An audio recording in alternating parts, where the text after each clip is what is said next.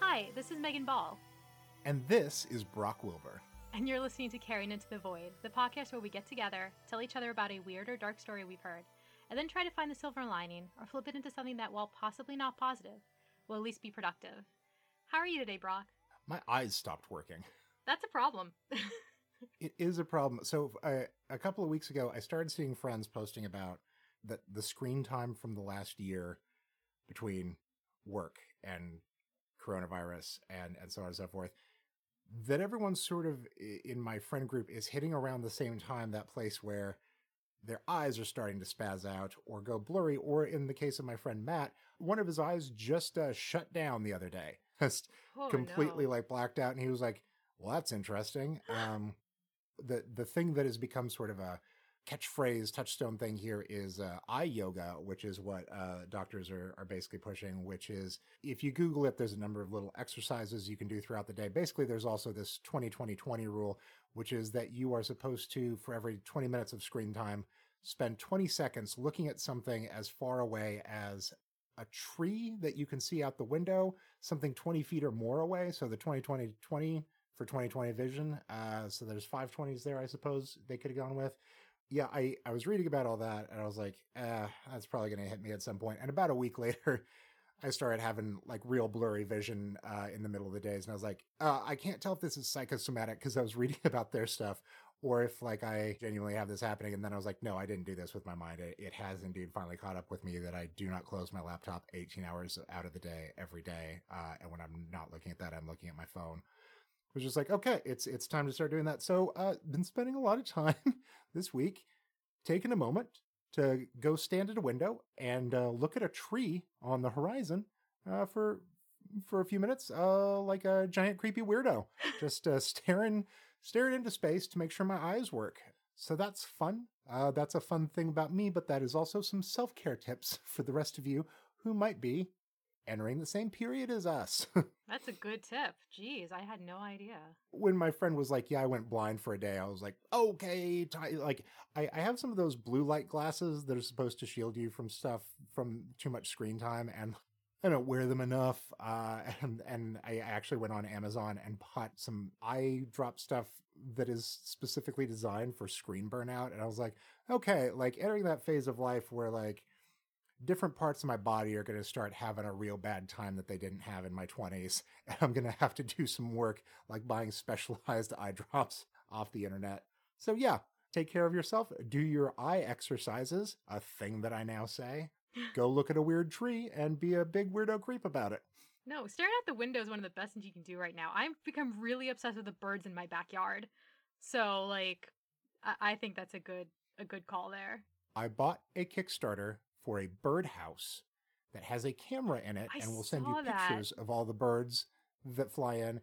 And then it uses an algorithm to also tell you what kind of bird it is and some fun bird facts about said bird. And I know for a fact it's just going to be squirrels and like definitely just the exact same type of robin. And like there's nothing else. no, I saw that too and I uh, I almost backed it but then I didn't know how like it would do with like the northeast kind of weather. But I don't know what any of the birds are in my backyard. I just know that there's really big blue ones who are mean. I know there are some cardinals and there's some like really tiny gray ones. And that's about it. I don't know what any fucking type of bird they are, but I just know that I enjoy watching them. I've been buying birdseed for them. I'm like looking into like birdhouses and stuff. It's become like a whole to do. But it it really is nice. I like I look looking out the window, and when the birds are there eating the birdseed, my mom's like, "Oh, you've got customers at the restaurant," and it's just so cute. Like it's so nice.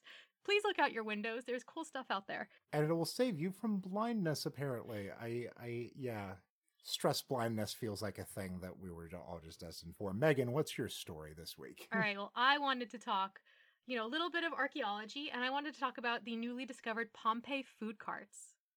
Oh my God. It's so good. I just genuinely love it when somebody on this show starts their story with uh, a subject header that is two words, because uh, I try to make all of our stories be be listed as two words in the in the podcast show titles. So when you say the word Pompeii and then the word food carts, I know that we've got a winner already. I love this story so much. Um, I I love weird archaeology and interesting archaeological finds because I'm just that kind of nerd. I, I can tell that you're the archaeologist and I'm the uh, the space nerd. Yeah, Uh, yeah, that's exactly what it is. you look inward and I look outward, and we're both equally depressed by what we find. It's very true. but I, I love that stuff. I love when you hear stories in the news about like them finding like shit like King Richard III under a car park in England. Like that shit's amazing. Where he belonged. I mean, that's a whole other story. Shakespeare had a lot to say on that, but this is about Pompeii. And we all know the story of Pompeii. Mount Vesuvius in 79 AD blew up catastrophically, killed a whole lot of people in Pompeii and some of the surrounding towns, and everything was covered in ash and dirt and everything. So there were really rich archaeological sites that we're still digging up today. And last December, researchers there uncovered what they're calling food carts or food stalls and it's the first time that they found a hot food and drink eatery, um, which were known as thermopoliums, and that just means a place where you know food is sold. But it's the first time they've uncovered them, so now they have proof of what people ate and how they ate. And so what it is, it's a multi-sided counter with wide holes containing deep vessels, which would have held pots for food or um, cold items. So it looks almost like a modern day like salad bar kind of, or like when you go into like a pizzeria and they have like that counter in the front with like the glass in front of it. It looks exactly like that. And they determined by the paintings on the walls that was this was called Reggio Five. So there was some dude named Reggio who had five of these in the city. So they had chain restaurants back in Pompeii, which I love. so there are images on the wall representing ducks and chickens and fish, which they say is kind of like what the menu was. So people who were illiterate could still pick out what they wanted to eat.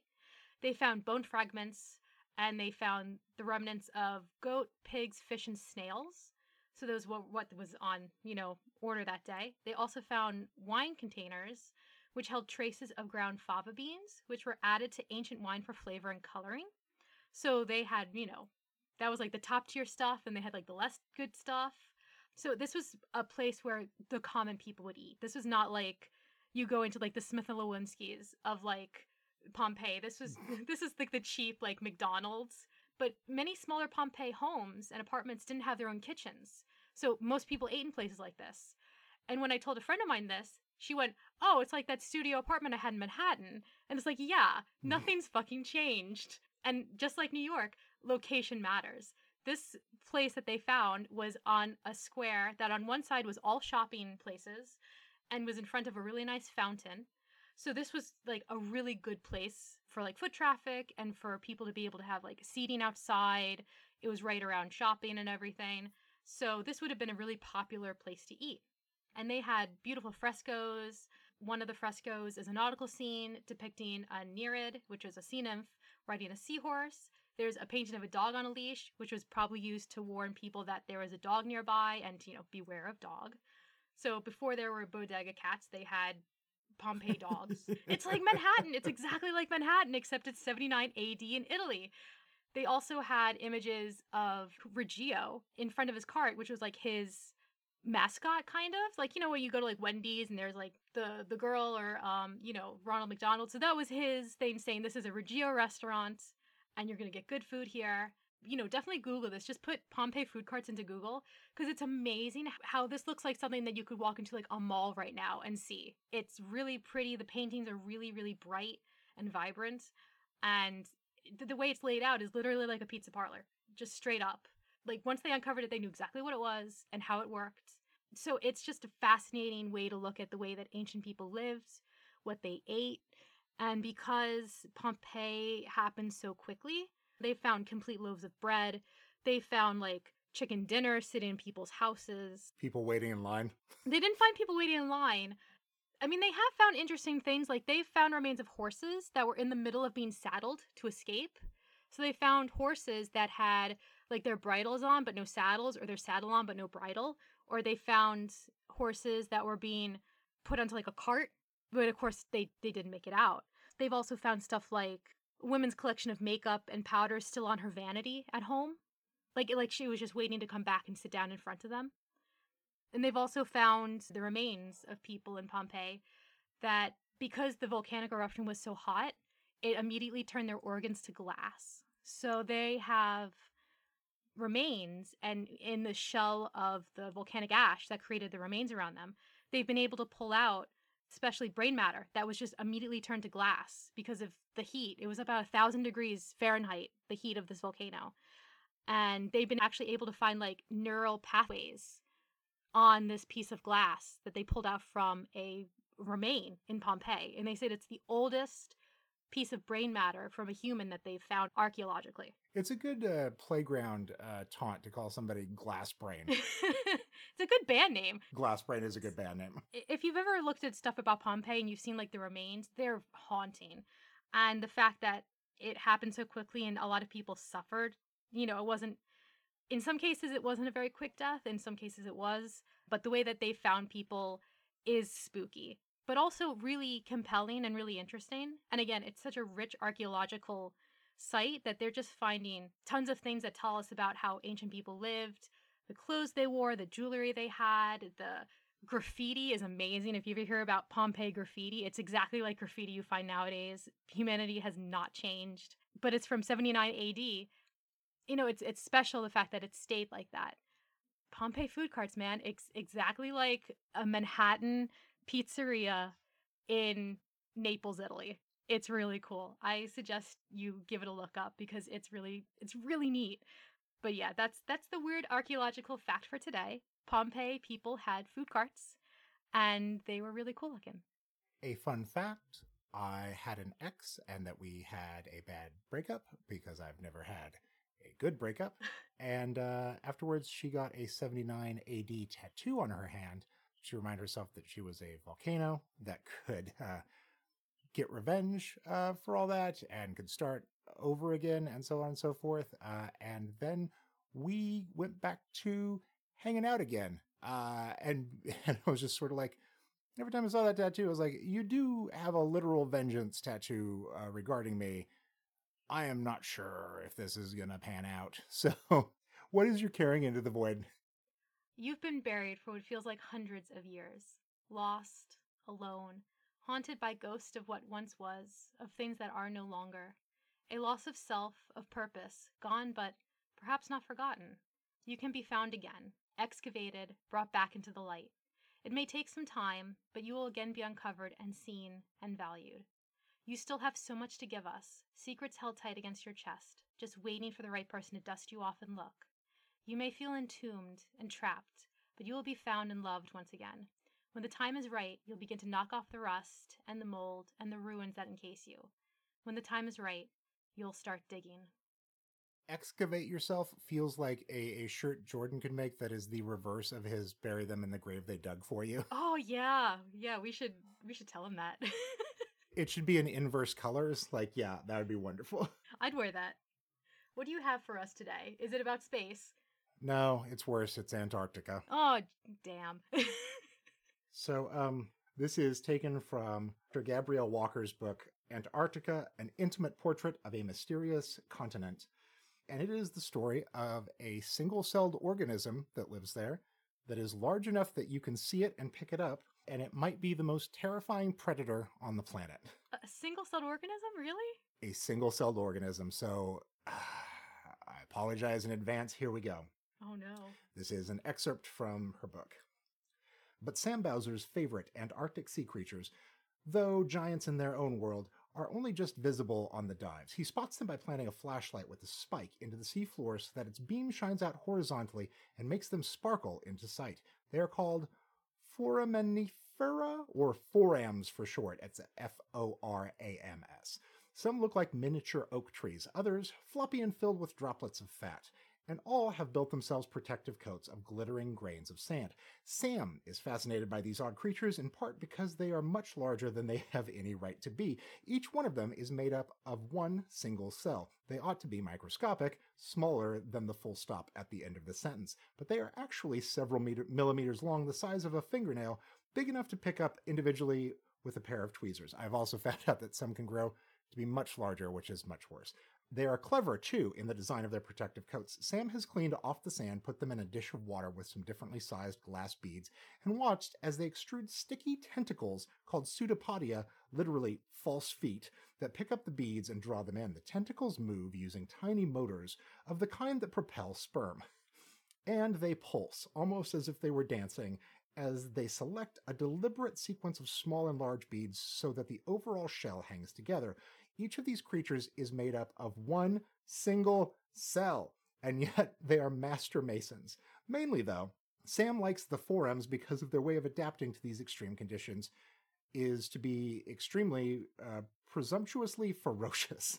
In the tight knit food web of Antarctic waters, they punch very far above their weight. He discovered this one day while doing simple experiments with forams that he had brought back to the Crary labs.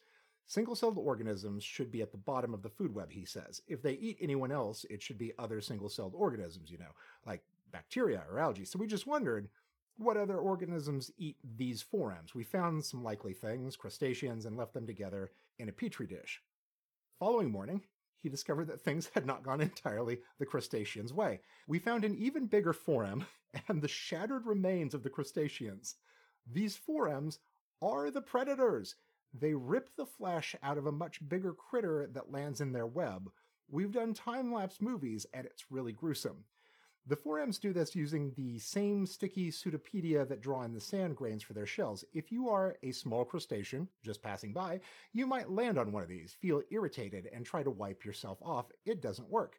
Extra tentacles take hold. You start writhing now, but the pseudopodia are like flypaper, and the more you struggle, the more doomed you are. And then, when you are well and truly trapped, the pseudopodia start looking for parts of your body that they can penetrate. Quote, they go everywhere, Sam says, and then he laughs darkly. They start pulling off pieces of your flesh. They rend you while you're still alive and pick you to pieces. What? This is, emphatically, not the way the food web is supposed to work. Multi celled creatures are supposed to eat single celled creatures, not the other way around. Sam and his group tried other potential predators juvenile starfish, juvenile urchins. Everything they threw in became stuck and then became lunch. What? if you look around on the internet, there are videos uh, of this, and Oh yes, they um, they can capture a lot of things much much bigger than them. They make it sick, and then they eat it from the inside and sort of uh, toss away the the shell, and it is horrifying. They also look like the pupil of an eye. Uh, which is weird. It's just sort of this circle in the middle and all these little lines sticking out, and those are the tentacles. Just truly horrific stuff. this is one of the more horrifying things I've heard in a very long amount of time. Holy shit. Yes, that's just a that's a thing hanging out in Antarctica, which it feels like it is the actual the thing. Yeah. Uh, but- yeah. Like, does John Carpenter know? Who goes there? Well, it's a foram, uh, and it's not pleasant. No one go to Antarctica. It's a bad place. Let's not do that. Jesus Christ. I'm like speechless over like my jaw. Like when you were talking, it just kept kept getting worse and worse. I was like, what, "This can't be real." Oh my god. I just appreciate that it's in the middle of like a very dry book about Antarctica, and then like there's lines like, and that's when the scientist laughed darkly at me. it was just like, okay, like so even even for a you know a, a geotopical uh, research paper sort of thing, they're like, no man, this is fucked up. like Wow. Well, do you have a carrot into the void about these terrible creatures? somehow I do. Okay. Well, let's let's hear it. Look, guys, we don't have to make things complicated. You're singular, and you are enough.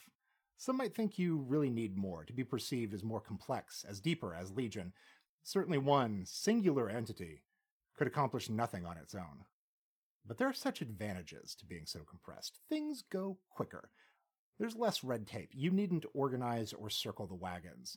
You can just go for it. And go for it you do.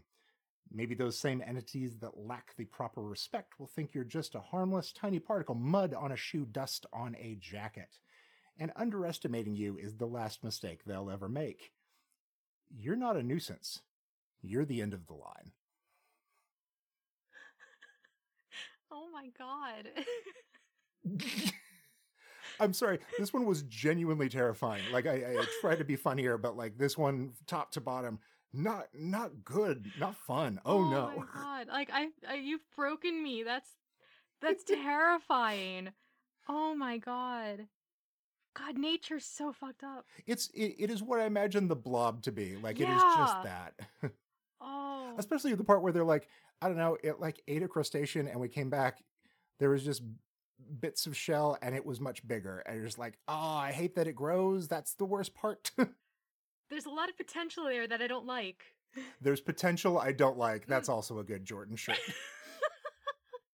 Well, did you do any self care this week after you read that terrifying, terrifying thing? So here's the thing, and I feel like I've hinted at it before, but like uh, this is an incredible time to be in touch with neighbors. Not physical touch, but like I have a neighbor. We met once in a snowstorm a year ago when we first moved in. Uh, we basically just waved and shouted. I did not know what her face looked like, and then um, early in pandemic, I was like, "Hey, we should just exchange numbers." Like she's she's older, she lives alone, and I was sort of like, "If you ever need anything, you could get in touch." I just wanted to reach out. I, I sort of did that for all my neighbors because I never got a chance to meet my neighbors. I moved in in the middle of a snowstorm, and then coronavirus hit, and there was never a chance for block parties. So I have the numbers of all these people around me, and like the friendships that we have formed are better than any friendships I've had with neighbors in the past. And every once in a while, just out of the blue, they'll be wildly interesting. There is a guy that I am fairly certain uh leans politically different from me, but he'll like check in and just send me pictures of his kids hanging out. And I'm like, this rules. Like your daughters are, are putting on a play. Thank you for this video.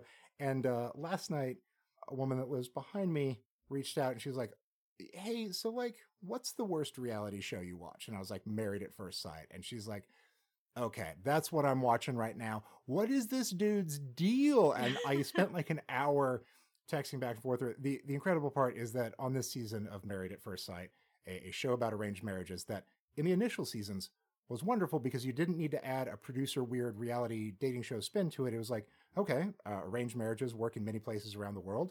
Why couldn't it work here with people that want to be together? And and like they didn't have to be weird about stuff. And then of course they did. So like there's a guy on the current season who is easily the worst man that has ever been on the show. He is terribly misogynistic. Uh, and it comes from this place where he's like, I'm this business entrepreneur, and so uh, women should defer to me. And like, the the only reason I'm doing this is because I should have at a minimum nine kids. Fucker's setting up franchises is what he's doing. But like, they just always keep talking about like he's a businessman, he's an entrepreneur. Like he keeps saying he's in the finance world and stuff like that. And it broke on the internet this week. What he does is that he owns a single franchise of Subway. So there's a lot of pictures of him in his subway subway apron and hat. And look, people being upwardly mobile, uh, getting doing well in business, absolutely would never fault a small business owner. But you don't talk about yourself as if you're Jeff Bezos, and that's why a woman should be a sex slave to you because you own a single franchise of a Subway. Uh, and I, I, I just it caused me to break in such a way where I'm like, I know that I've got weeks and weeks ahead of me of watching this guy do what he's doing. Uh, and and the whole time I get to just shout like you're a sandwich artist, you piece of shit. Uh, so I am I'm so delighted, and to be able to exchange that with a neighbor felt so good. It feels like the sort of thing that we would have done in a drunken backyard summer party and never will get a chance to have until a year from now. It's like this is this is nice. So I I, I think my self care is is just sort of like neighbors. They're people to going through. There's never been an easier time to meet somebody and become involved in their lives because we're all going through the exact same thing and we're not going anywhere. No one has anything to do and no one has any connection to other people. So like uh it's a delight. That's amazing in many different ways. What's your self-care this week? I finally finished the No Dogs in Space podcast, which is one of my favorite podcasts right now. It's all about the history of punk music, and it was really fascinating and really good, and I fell behind. So I finally finished it up. It's definitely worth listening to if you like punk music. Their ones on The Damned and The Misfits are especially good because both of those bands are absolute fucking disasters. And I say that with love because I love both bands. But oh my god. so I finally finished that, which I'm very excited about. And uh, inspired by you and your band, I picked my guitar up again. Yes. I'm fucking around with it. I have um I bought a cheap parlor guitar in December. It's really pretty, but it's also just a cheap par- parlor guitar. And I'm small. I'm five three and three quarters. Um, and three quarters is important. I tell every nurse that takes my height. So I don't have the reach that some other, you know, guitarists have. So a parlor guitar with a shortened neck has been great for me. I have a Fender Telecaster that I love. It is my favorite guitar and I want to be buried with it.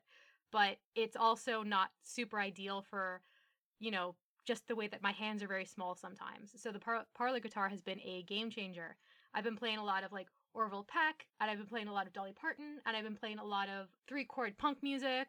Um, I fully embrace the fact that I'm bad at playing guitar, but it's just been really good to get back into it. My fingers hurt. I've got like weird calluses on them. It's so good. So if you have a, an instrument in your house, pick it back up. It's worth it. It's been fun. I did not know that you're also a peckerhead. I love Orville Peck, and it always weirds people out when I say that because the music I usually like is like goth punk metal and stuff like that. I also like like synthwave, like just like weird genres of music. But there's something really compelling about Orville Peck. He also played drums in a punk band, so he's got like a good pedigree to himself. He doesn't take himself too seriously.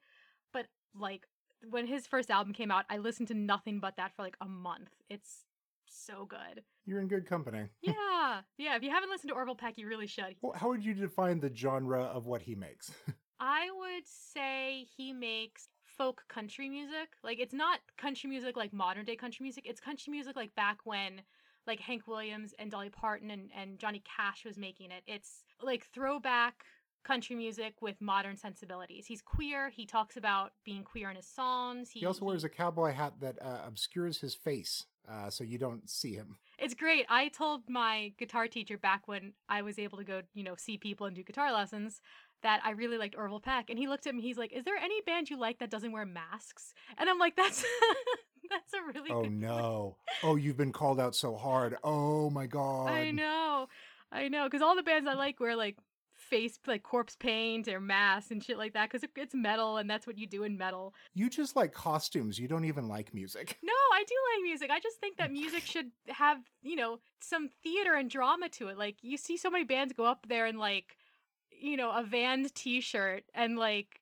skinny jeans and it's like that's great if that's your genre of music, but I also like music where it's like an opera type of situation where you're coming up in a costume or you have like a, a, a concept album or you know, like Murder by Death has their like weird Western thing, so everyone comes out dressed kind of like in that kind of vein. Or My Chemical Romance did like the Black Parade type of thing, or or the Killjoys. I like music that has some drama to it and that's probably why I became goth. So that's an interesting thing to think about. Um, no, but Orville. You just like musical theater, and you just don't want to say it. No, You're like, oh no, th- these are the things I like. It's everything from musical theater, but it's not. I'm not a big musical theater person, though. Like, I don't know. I, I'll have to think that one over now that you're making me question my entire identity. So thanks for that. the the the forms of art that are clearly built for what you like that you refuse to engage in has become the blade twisting in my back. I am so tired of it. Oh my god. Yeah, here's my recommendation into the void this week. Uh, it's a book by C.S. Malerich, uh, and it's called The Factory Witches of Lowell. Uh, and it is about a, a bunch of witches that uh, work in a factory uh, and they unionize. It's got basically everything that you could want uh, socialism, unions, witches, it's the proletariat. It's got everything that anyone could want. It's also very, very short uh, and and wonderful. I also wanted to boost a book this week. Um, I have a friend of mine named Premee Mohamed, and she's a fantastic writer. And she has a book coming out in March called A Broken Darkness, which is the sequel to her um, debut novel from last year. And it's all like tentacled eldritch monstrosities coming from space to tear people apart. It's wonderful. Everyone should go and pre order it. She also had a book come out this month called These Lifeless Things, which is a tale told in two different time periods of someone who is going through the end of the world and someone who's looking at their diaries after the world has ended. They're both wonderful, and she's wonderful. So I would definitely suggest everyone go out and check out my friend Premee. Also, I'd like to bump a thing called Curtains 84 Concert Visions to benefit Save Our Stages. It is a book available on Kindle and on paperback via Amazon.com or Amazon. whatever your oh, country oh, is. Wow. That sounds so cool. Who who would put such a wonderful thing together? You know, I, I only know because their name is all fucking over it. The front, the back, the spine. But quite frankly, I, I can't tell you how many times I've read this book. Yeah, we, we had to edit it, so we had to read it a lot. I can't tell you how many times I've read that book to see if there were extra line breaks somewhere. If there were, it's been a while since I've read a book to check for typos. I'm just like, this isn't even my writing, but like, I'm just so invested in these tales of the macabre. So, That's how you know it's good. We edit it and we still like it after. why don't you take us on out? All right. Well, thank you for listening. And remember, keep your hearts dark and true and your teeth sharp and many. And we'll see you next time in the void. Void! Bye.